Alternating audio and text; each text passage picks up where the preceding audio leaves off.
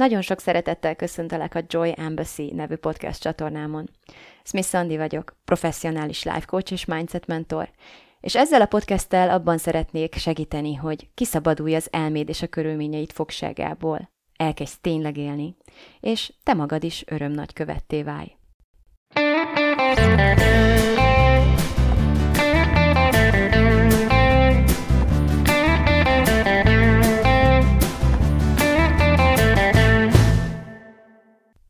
Szia!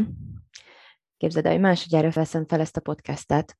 Egyszer már nekifutottam ezen a héten, és ezt a hetemet kicsit úgy képzeld el, mint hogyha egy ilyen nagyon szoros vasúti menetrendet látnál magad előtt, ahol nagyon-nagyon pontosan le van írva, hogy melyik vonatnak mikor kell megérkeznie ahhoz, hogy rendben menjenek a dolgok. Ennek a podcastnek szerdán volt a kijelölt helye, meg is történt a felvétele, szinte csodával határos módon, és amikor tegnap este leültem, hogy megszerkeztem, akkor tapasztaltam, hogy el van tűnve az egész, nem működik a hanganyag, nagyjából 20 másodpercnyi hanganyag volt felvéve, és ez valószínűleg azért történt, mert lemerült a mikrofonomnak az eleme, anélkül, hogy észrevettem volna. Úgyhogy felvenni még egyszer ugyanazt a podcastet egy olyan héten, amikor egészen pontosan valami egészen mást kellene csinálnom most, legalábbis az eredeti menetrendem szerint. Hát felbecsülhetetlen érzés, és kicsit talán hozzá is kapcsolódik ahhoz, amiről ebben a podcastben akartam beszélni neked, már, már a tegnap előtt is, úgyhogy most újra elismételem hogy mi történik ilyenkor, amikor például szembesülök ezzel? Hát neki foghatnék dühöngeni, meg lehetnék nagyon szomorú, meg elkeseredett, meg milyen igazságtalan dolog kétszer dolgozni, ugyebár, de mivel elég régóta gyakorlom a modellt, nagyon hamar fel tudom ismerni, amikor ilyen dolog történik, hogy hát ez csak egy körülmény. Alapvetően ez egy körülmény, és hogy mit gondolok erről a körülményről, abban van nekem mozgásterem. Ezt a körülményt nem tudom már megváltoztatni, ez már megtörtént, hogy mit gondolok róla, azt kiválasztatom, eldönthetem. És úgy döntöttem, hogy azt akarom gondolni erről, hogy kétszer kellett felvennem, mert a második bizonyára sokkal, de sokkal jobb lesz, és különben is nem olyan nagy dolog. Leülök ide, szépen elmondom, amit mondani akarok, és aztán uh, folytatom tovább a napomat. Ez az egyik nagyon jó példája annak, hogy hogy néz az ki a gyakorlatban, amikor egy fennálló körülménynek nem ellenállunk, hanem úgy beépítjük a modellünkbe, beépítjük a gondolkodásunkba, hogy jó, hát akkor ez van, és akkor innentől, innentől kezdünk el gondolkodni, hogy mit hogyan csináljunk. Most észrevetted azt, hogy kerülöm a boldogság kifejezést ennek, a, ennek az egész podcastnek és ennek az egész koncepciónak az elmagyarázásakor, helyette következetesen az öröm szót használom, és ha követted ezt a podcastet már egy ideje, akkor, akkor valószínűleg azt is észrevetted, hogy nagyon gyakran hozok olyan témákat, nagyon gyakran vizsgálok meg olyan uh, dolgokat, olyan gondolkodásmódot, vagy az életnek olyan elemeit, amelyek jellemzően és, uh, és elég gyakran tudnak az örömteli életünk megélésének útjában állni. Lehet, hogy meglepetést fog neked okozni, hogy a mai nap pont a boldogságról lesz szó ebben a kontextusban, de el fogom neked hamarosan magyarázni, hogy miért van ez. Teljesen joggal kérdezheted, hogy mi a baj a boldogsággal. Mindenki boldog akar lenni, nem igaz? sokan azt gondolják, hogy ez az egész életnek a célja, ez az értelme, ez a lényege. És valóban azt veszem észre, hogy nagyon sokan konkrét célt tűznek ki ebből. Megkérdezem, hogy mik szeretnének lenni, vagy mi a céljuk az életben, és azzal válaszolnak, hogy boldogok akarnak lenni. Tehát nem kell nagyon messzire menni azért, hogyha a gyerekkorunkban egy picit belegondolunk, ott is már a népmeségben is ugyanezt súlykolják, hogy, hogy igazából az a dolgunk, hogy itt sok-sok próbatétel árán, mindenfélével megküzdve, végül boldogan éljünk, amíg meg nem halunk. Ez az ígéret, ugyebár, amit tanítanak nekünk kicsikorunkban. Tehát uh, mégis mi akkor a baj a boldogsággal? Kérdezhetett teljes joggal. És uh, így első körben a válaszom az, hogy természetesen a boldogsággal az egyet a világon semmi baj nincsen, nem a boldogsággal van a baj, viszont az a mód, ahogyan nagyon-nagyon sokan a boldogságról gondolkodunk, az már igencsak problémás tud lenni, igencsak sok gondot tud okozni, és nagy mértékig akadályozza azt, hogy akár mondhatom úgy is, hogy boldogan éljünk, de mint tudod, szívesebben fogalmazok úgy, hogy megélhessük az élet mindennapi örömeit. Kezdjük is azzal, hogy a boldogság az egy érzés, ugyebár. Nagyon sokan szeretnének úgy gondolni erre, mint egy állapot, vagy úgy gondolkodni erről, de igazából az érzésekre esetleg pillanatnyi állapotként tudunk tekinteni, hogyha tényszerűek akarunk lenni. Tehát, hogyha éppen egy érzés átélésében vagyunk a gondolatainknak a hatására, és ez az érzés, ez az érzelem elindít bennünk bizonyos biokémiai folyamatokat, és ezeknek az érzetét, testérzetét tapasztaljuk a testünkben, akkor addig a néhány másodpercig, amíg ez az állapot fennáll, végül is tekinthetjük az érzést állapotnak. Azért szeretném, hogy megkülönböztessük a kettőt egymástól, mert a célt formálni, tehát célt tűzni ki a boldogságból, alapvetően azt sugalja, hogy, ez egy, hogy egy állapotként tekintünk erre, amit ráadásul állandósítani szeretnénk. Na most, mint minden érzést, a boldogságot is a gondolataink okozzák, tehát arra az időre, amíg uh, egy adott körülményről boldog gondolatokat gyárt az elménk, és mi hiszünk azoknak, addig boldogság érzetet fogunk átélni, boldognak fogjuk érezni magunkat.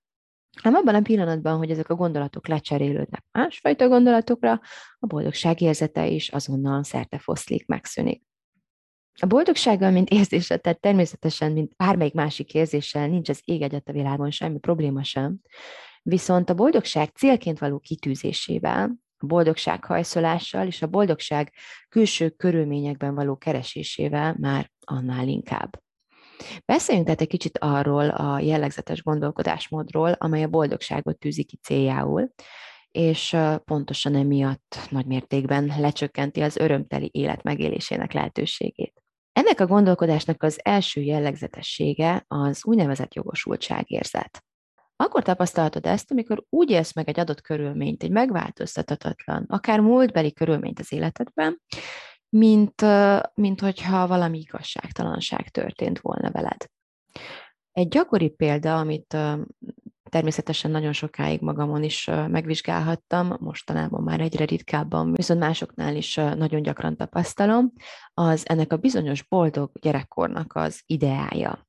Valahogy mindannyiunk fejében létezik egy kép arról, hogy milyen a boldog gyerekkor, és azt gondoljuk, nem tudom, hogy miért, nem tudom, hogy honnan, hogy ilyennek kell lennie a gyerekkornak. Kicsit mindenkinek a fejében persze ez más, van aki, van, aki lehet, hogy lakótelepet lát, ahol egész nap szabadon szaladgálhat, és csak este behívják, van, aki erdőt lát, és lenszoknyákat, van, aki nem tudom, van, aki az állatkertet látja, és nagyon nagy vidámságot, családi piknikeket, és nagyon harmonikus felnőtteket. Ki hogyan képzeli ezt el, de valahogy azért mindannyiunkban él egy ilyen idealizált kép arról, hogy milyen a gyerekkor, milyen egy jó anya, milyen egy jó apa, milyen egy jó család, milyen egy boldog gyermekkor. És ezzel úgy önmagában nem is lenne probléma, természetesen tök jó, hogyha szülőként vannak ilyen vízióink, vagy vannak ilyen ideák a szemünk előtt, amelyekhez próbálunk felnőni, amelyeknek próbálunk megfelelni.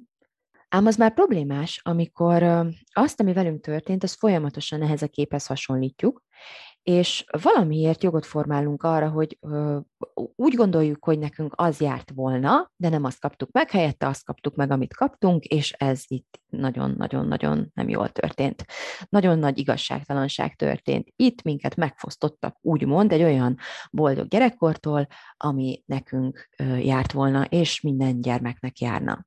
Nagyon pozitívnak tűnik, nagyon hihetőnek, nagyon igaznak tűnik ez a gondolat, csak éppen a saját érdekedben is arra kérlek, hogy egy picit kérdélezd meg, miből gondolod, hogy neked másfajta gyerekkor járt volna, vagy másfajta szülők jártak volna, vagy akármelyik másik gyereknek másfajta gyerekkor vagy szülő járna, mint amilyen jut neki, vagy mint amilyen van neki. Honnan van az emberekben ez, a, ez az óriási jogosultságérzet, hogy valami, ami csak a képzeletükben létezik, annak úgy kellene lennie, és nem pedig úgy, ahogy a valóságban van. Ha belegondolsz, amióta világ a világ, voltak szenvedő gyerekek, voltak éhező gyerekek, voltak boldog gyerekek, voltak szeretett gyerekek és nem szeretett gyerekek, gyerekek és nem gyerekek, bántalmazott gyerekek és, és nagyon-nagyon szép harmóniában felnevelt gyerekek.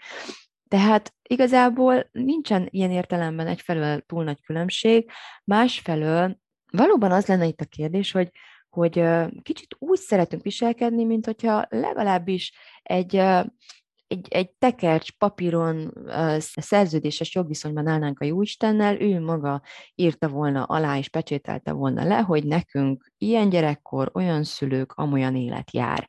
És folyamatosan, mint hogy egy ilyen nem létező képzeletbeli szerződéshez hasonlítgatnánk a valóságot, és hogyha valamilyen pontban nem felel meg az, amit kapunk, akkor, akkor várjuk az asztalt, és fel akarjuk hívni az ügyfélszolgálatot. Természetesen nem létezik ilyen szerződés, természetesen nem létezik ilyen papír, természetesen gondok, bajok, problémák, fájdalmak, gonosz emberek, stb. stb. mindig léteztek a világon, valószínűleg, valószínűsíthetően mindig is létezni fognak, nem tudjuk igazán pontosan megmagyarázni, hogy honnan jön nekünk ez a jogosultságérzetünk ahhoz, hogy már pedig nem úgy kellene lenniük a dolgoknak, ahogy vannak, hanem úgy, ahogy mi elképzeljük őket. Én, én értem azt, hogy nem tűnik igazságosnak, hogy egy másik embernek miért jut annyi jó nekünk, meg miért jut ennyi rossz, akár adott esetben, hogyha így akarok fogalmazni. Azonban azt szeretném ennél a pontnál elérni, hogy egy kicsit gondolj bele, hogy mibe kerül neked ragaszkodni ehhez a jogosultságérzethez, ehhez az úgymond igazságérzethez, és mennyivel szabadabban élhetnél, melyik mekkora felszabadulást hozna az, hogyha e-, egy kicsit megtanulnád megkérdőjelezni és elengedni ezt. A második dolog, amit felírtam a kis listámra, és amit már másodjára hoztok meg veled, ugyebár a technikai problémáimból adódóan, az a boldogságnak a kívülről várása. Tehát a körülményektől való függővététele rengeteget beszélek a modellről, amivel dolgozom, rengeteget beszélek arról, hogy nem a, nem a körülmények okozzák, és nem a többi ember, akik szintén a modellünkben körülmények, tehát nem a körülmények okozzák az érzéseinket, ezekkel együtt a boldogságunkat is, hanem a mi saját gondolkodásunk, a saját narratívánk, a saját hozzáállásunk a világhoz. Úgyhogy nagyon problémássá válik ezt kívül keresni, ugyanakkor nagyon gyakran találkozunk ezzel a jelenséggel, akár magunkon kívül, akár uh, saját magunkra is jellemző lehet ez. Olyanokban érheted ezt tetten, hogy uh, hogy egyrészt uh, van egy ilyen, társul ehhez egy ilyen, most még nem vagyok teljesen egészen tökéletesen jó, de ha lesz még egy diplomám, mm, több pénzt keresek, férjhez megyek, gyerekem lesz, megcsinálom ez, befejeződik a konyha nappali, nem tudom, mi, mi van a listádon, akkor majd, akkor majd sokkal boldogabb leszek, sokkal elégedettebb leszek magammal, akkor majd a világ engem ünnepelni fog, tehát akkor majd történik valami, bízom benne, vagy remélem, vagy érezni vélem, hogy akkor majd történni fog valami, amitől majd boldogabb leszek, mint amennyire boldog most vagyok. Ez igazából ennek a legnagyobb csapdája, ez ebben a, a soha véget nem érő ördögi kör, hiszen per, természetesen bármit is pipálok ki ezen a külső körülménylistán, úgyis mindig jön három másik a helyére, úgyis mindig jön még öt másik feltétel, hogy akkor még, még igazából mi az a picike másik dolog, aminek teljesülnie kell, és akkor ott majd már tényleg nagyon boldogok leszünk. Tehát ebben a helyzetben hajlamosak vagyunk a, az aktuális életünkről úgy gondolkodni, mint, mint egy valami egy pici, pici, pici időszakos kis hátravaló útszakasz, amit még muszáj megtennünk, egy ilyen szükséges rossz, és ami előttünk áll, az pedig egy ilyen ígéret földje, ahová, ha egyszer megérkezünk, akkor tudod, mint a népességben, majd akkor onnantól fogva boldogan élünk, amíg meg nem halunk. Ez nagyon téves, nagyon káros, és soha nem fog véget érni, úgyhogy csak azzal fog véget érni, ha magát a gondolkodást veszed észre és szünteted meg. A harmadik pont az a boldogság állapotnak tekintése, amiről beszéltem is itt már, kicsit összecseng azzal, amit az imént osztottam meg veled. Itt is természetesen az történik, hogy elképzeljük ezt, a, ezt az ígéret földje állapotot, amit, hogyha egyszer elérünk, akkor akkor, akkor már semmi más dolgunk nincs, mint ott ülni a tutiban, élvezni, és foggal körömmel görcsösen kapaszkodni bele, nehogy valaki megfosztasson minket ettől. Pontosan ez a veszélye is ennek a, ennek a fajta gondolkodásnak, hogy amikor amikor jó, végre jó, tehát amikor végre sikerül olyan körülményeket varázsolnunk magunk köré, amelyeket az agyunk szinte automatikusan magától, munkanélkül pozitívként interpretál, és emiatt állandósultnak tűnik az, hogy jó érzéseket élhetünk át, hogyha az életünkre gondolunk, akkor nagyon gyakran együtt jár ezzel az, hogy kapaszkodni kezdünk, ragaszkodni kezdünk, rettegni kezdünk a változástól, nem akarjuk engedni, hogy bármi is a képletben egy picit kiingjon vagy kilendüljön, és alapvetően ezzel nagyon-nagyon nagy mértékben rombolni fogjuk a saját boldogságkapacitásunkat, a, a saját örömeink megélését, hiszen az életben egy dolog, most mondok egy ilyen a, nagy bölcsességet, amit természetesen nem tőlem hallhattok először, az életben egy dolog állandó, ez pedig a változás. És hogyha mi kölcsösen kapaszkodunk, ragaszkodunk egy bizonyos összetételhez, amit egy pillanatra sikerült valahogyan megteremtenünk, akkor akkor egy örök és állandó ellenállásba kerülünk a valósággal, egy állandó ellenállásba és harcba kerülünk a, a természet rendjével, a fejlődéssel és a változással, és ebben innentől fogva, ettől a perctől fogva folyamatosan sérülni fogunk. És sajnos ez sem, ez sem fog eljutatni az örök boldogság állapotába. A negyedik, amit felírtam a listámra, az az, hogyha nem vagyunk boldogok, akkor azt hiszük, hogy baj van. Ez is egy rettentően gyakori tapasztalatom, akár saját magammal, és akár hogyha az ügyfeleimet figyelem, hogy igazából az égvágon semmi baj nincs, csak éppen uh, valami rossz érzést élünk át ilyenkor, tehát bármi történik, amitől egyszerűen nem tudom, dühösek leszünk, vagy, vagy csak olyan unottak vagyunk, vagy úgy, tudom, úgy különösebben nem, nem érezzük magunkat ilyen rettentően boldognak, és ez még rendben is lenne, nem ez szokott lenni a probléma, hanem az, hogy mivel rettenetesen boldogok akarunk lenni, hiszen nekünk ez az élet célunk, azonnal úgy tekintünk erre, mint egy természetellenes állapot. Kicsit olyan ez, mint a hipochondria, hogy nem tudom, tüsszentesz kettőt, és már is azt gondolod, hogy tüdőrákod van. Itt is uh, hasonló uh, jelenség zajlik le, csak az érzések szintjén. Hogy egy kicsit így uh, unottabban kelek fel, lehet, hogy már negyedik napja a héten, és elkezdek ebből egy nagyon nagy problémát gyártani magamnak, hogy valami gond van velem, hogy valami baj van. Van az, hogy van itt, hogyha még nem tetted, akkor hallgass meg az előző részt, mert ez nagyon könnyen átfordulhat hibáztatásba. Ugyanis hogyha az, hogy én rossz érzést élek át, az egy baj, az egy hiba a rendszerben, akkor természetesen a kis okos agyunk nagyon gyorsan levonja azt a logikus következtetést, hogy akkor itt valami hibás is van valahol, csak meg kell találni. És akkor elkezdünk hibáztatni, ettől azonnal áldozat tudatba kerülünk, az is lehet, hogy magunkat kezdjük el hibáztatni, ilyenkor szégyenérzetet élünk át, ilyenkor azt érezzük megint, hogy nem vagyunk elég jók, nem vagyunk elég hálásak, nem vagyunk elég nem tudom micsodák.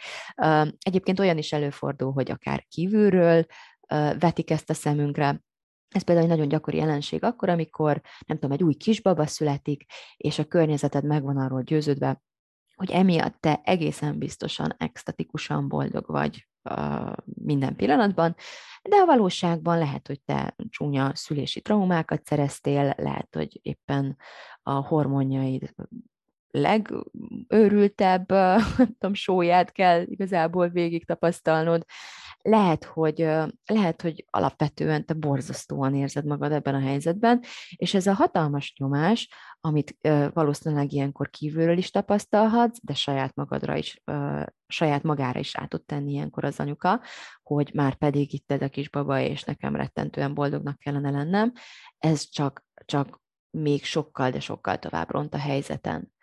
Úgyhogy remélem, hogy ezzel a példával már tudom szemléltetni számodra azt, hogy miről is van szó.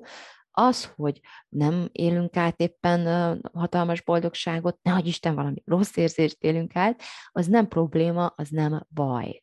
Az egy teljesen, de teljesen természetes dolog. Viszont amikor problémát gyártunk magunknak abból, hogy miért nem vagyunk boldogok, akkor sokkal több problémánk lesz ebből adódóan, mint amennyi nélkül lenne. Az ötödik dolog a listámon az, hogy az szokott még történni, amikor nagyon-nagyon kergetjük a boldogságot, hogy állandó elutasításban vagyunk a negatív érzéseinkkel szemben. Kicsit összecseng ez azzal, amit az előbb mondtam, de mégis egy picivel, picivel máshonnan közelítenék ennek a pontnak a taglalásában. Nevezetesen azzal, hogy mit szoktunk csinálni ösztönösen alapvetően a negatív érzéseinkkel. Az igazság az, hogy az elménknek a primitív része valóban arra van kódolva, hogy hát ha nem is a boldogságot keressük, de az azonnali kielégülést azt mindenképpen, és, és a lehető legkreatívabb módokon próbáljuk meg elkerülni azt, hogy valami negatív tapasztalatban legyen részünk. Viszont azok a módok, ahogyan reagálni szoktunk pontosan emiatt a negatív érzéseinkre, azok sajnos nem egészséges és nem hasznos, nem konstruktív megküzdési struktúrák. Ilyen reakciók, ilyen reagálások szoktak lenni például az elfolytás, tehát rosszul érzem magam, de nem vagyok hajlandó erről tudomást venni. Egyébként, aki rosszul értelmezi a modellt, és azt gondolja, hogy jaj, de jó, hogy a gondolataimmal okozom az érzéseimet, akkor mostantól csak pozitív dolgokat fogok gondolni, és akkor szuper lesz, mert csak pozitív dolgokat kell átélnem, az óriási tévedésben van emiatt, mert ezt, mert ilyenkor az történik, hogy a modellt elfolytása, konkrétan tompítása, elfolytása, önmagad ámítására használod fel, és rengeteg energiát szánsz egyébként erre, ahelyett, hogy megismerkednél és megbarátkoznál azzal a tényel, vagy azzal a modellel, mely szerint az emberi élet megtapasztalása az mindig bináris, az mindig kétféle, az mindig egyfelől rossz, másfelől jó. Tehát van egy, van egy érem, ez az emberi élet, az emberi megtapasztalás, és ennek az egyik oldala ilyen, a másik oldala olyan. Az egyik világos, a másik sötét, az egyik jó, a másik rossz valójában nem létezik jó és rossz, csak ez az egy érem van, viszont az, ahogyan az emberi agy értelmezi az élet dolgait, az élet megtapasztalását, az, ahogyan bennünk lecsapódnak a dolgok, azok viszont már meglehetősen jól elhatárolódnak ebbe a, ebben a bináris rendszerben. És ez már csak azért is szükséges, mert hogyha nem tudnánk, hogy mi a rossz, akkor nem létezne jó sem. Tehát nem tudnak a dolgok a, a, az emberi gondolkodásban, nem tudnak a dolgok önmaguk ellenkezője nélkül létezni, ugyanis az önmaguk ellentéte nélkül nem volnának értelmezhetőek. Nem tudnánk mihez hasonlítani, és ezért, ezért teljesen értelmetlen és értelmezhetetlen lenne az, hogy mi az, hogy jó, ha nem tudnánk mellé, hogy mi az, hogy rossz. Remélem, hogy ez a része érthető. Az elfolytás az egyik dolog, amit ilyenkor szoktunk tenni, de jellemző még az is, hogy például megpróbáljuk eltompítani a negatív érzéseket azáltal, hogy kvázi nem veszünk róluk tudomást, tehát így kicsit így kiszállunk a, a testünkből, kiszállunk a, az agyunkból, kiszállunk a megtapasztalásainkból, ehhez nagyon gyakran használunk valamilyen eszközt is, például a, a kütyüjeinket, a sorozatainkat, az alkoholt, a, bár valamiféle külsőszert, ami segít eltompítani a mindennapi életünk valóságát. Ezért viszont szintén súlyos árat fizetünk, ugyanis képtelenség csak a negatív érzéseknek a, a hangerejét lecsavarni, vagy a színeit letekerni, anélkül, hogy a pozitív érzéseinket, tehát az, például az örömünknek a, a, a színeit is teljesen kifakítanánk ezáltal. Hogyha sokáig gyakoroljuk, akkor egyszerűen annyit érünk el, hogy leválunk az érzéseinkről. Egyszerűen eltompítjuk azt a képességünket, hogy kapcsolódni tudjunk saját magunkkal, hogy meg tudjuk hallani a saját belső kis sugallatainkat, és hogy azonosítani tudjuk, észre tudjuk venni, azonosítani tudjuk az érzéseinket. És ez egy olyan fajta deficit, amit én, én egy konkrét érzelmi fogyatékosságnak tartok, ugyanis nem győzöm eleget hangsúlyozni, hogy az érzéseink megtapasztalása, azok teljes tárházában, az összes spektrumukkal, az valójában az emberi létezésnek a, a lényege. Nem pedig az, hogy csak kimazsolázgassuk a kedvenc érzéseinket, és megpróbáljuk azokat állandósítani. Amikor elutasításban állunk a saját negatív érzéseinkkel, akkor ezáltal tulajdonképpen lemondunk az életünknek a feléről. És a maradék az pedig egy állandó kapaszkodásba, egy gölcsös ragaszkodásba fordul, ami, ami, amire az is jellemző, amire már kitértem korábban, hogy nagyon félni fogunk a változástól, tehát uh, pusztán azért, mert már attól is eleve félünk, hogy ja Istenem, potenciálisan valami rossz érzést kell majd átélnünk, mondjuk félni fogunk, kényelmetlen lesz, vagy akár kudarcot vallunk, vagy kinevetnek mások, tehát a mások véleménye az is milyen lesz már, tehát a negatív érzéseinktől való félelem egy csomó mindenben meg fog minket akadályozni, de egészen konkrétan abban, hogy, hogy merjünk élni, merjünk megtapasztalni, merjünk új dolgokba belevágni, merjünk tenni azért, hogy, hogy, hogy felismerjük a vágyainkat, és elinduljunk ezeknek a megvalósításának az útján. A tényleg élet arról szól, hogy készen állunk átélni és megtapasztalni az emberi létezéssel járó érzések teljes spektrumát. A tényleg életben megértjük azt, hogy nem lehet az egyik oldalon lévő érzéseket eltompítani anélkül, hogy a másik oldalon állóknak is letekernénk a hangerejét. Megértjük, hogy minden emberi cselekedetet az érzéseink motiválnak. Az érzés, amit a tett eredményeképpen remélünk. És ennek az is a vetülete, hogy ha belegondolsz, akkor a leges legrosszabb dolog és a leges legjobb dolog is, ami valaha történhet veled az életben, az mindig egy érzés. Minden az érzésekről szól. Mivel a tényleg életben megtanulunk érezni, megtanuljuk az összes érzést ellenállás és reagálás nélkül átélni, ezért megtapasztaljuk azt, hogy alapvetően minden érzés ártalmatlan. Éppen a tegnap volt egy ülésem egy ügyféllel, és egy késztetés érzést élt, éltünk át, tehát segítettem neki megtapasztalni, és átélni, feldolgozni egy késztetés érzését, és jellemzően ezek a gyakorlatok, nem tudom, másfél, maximum két percig tartanak, de még a legesleg rémesebb és traumatikusabb érzések esetében is mondjuk tudom három vagy öt perc, és a végén egybecsengően az a, az a tapasztalat, az a konklúzió, hogy ennyi? Ennyi? Ez volt az érzés? Ettől menekülök én annyira? Azért, hogy ezt ne éljem át, azért tömöm a fejemet fánkkal, meg csokival, meg nem tudom micsodával. Azért nem indultam el a vágyaim útján az elmúlt 15 évben, mert ettől az érzéstől féltem, ez most komoly? Igen, pontosan erre a felismerésre jutunk abban a pillanatban, amikor, amikor uh, megértjük azt, hogy lehet, hogy nem menekülni kellene az érzéseink elől, lehet, hogy nem arra valók, hogy elfussunk előlük, hanem semmi másra, pusztán arra, hogy érezzük őket, és egyszerűen menjünk aztán tovább.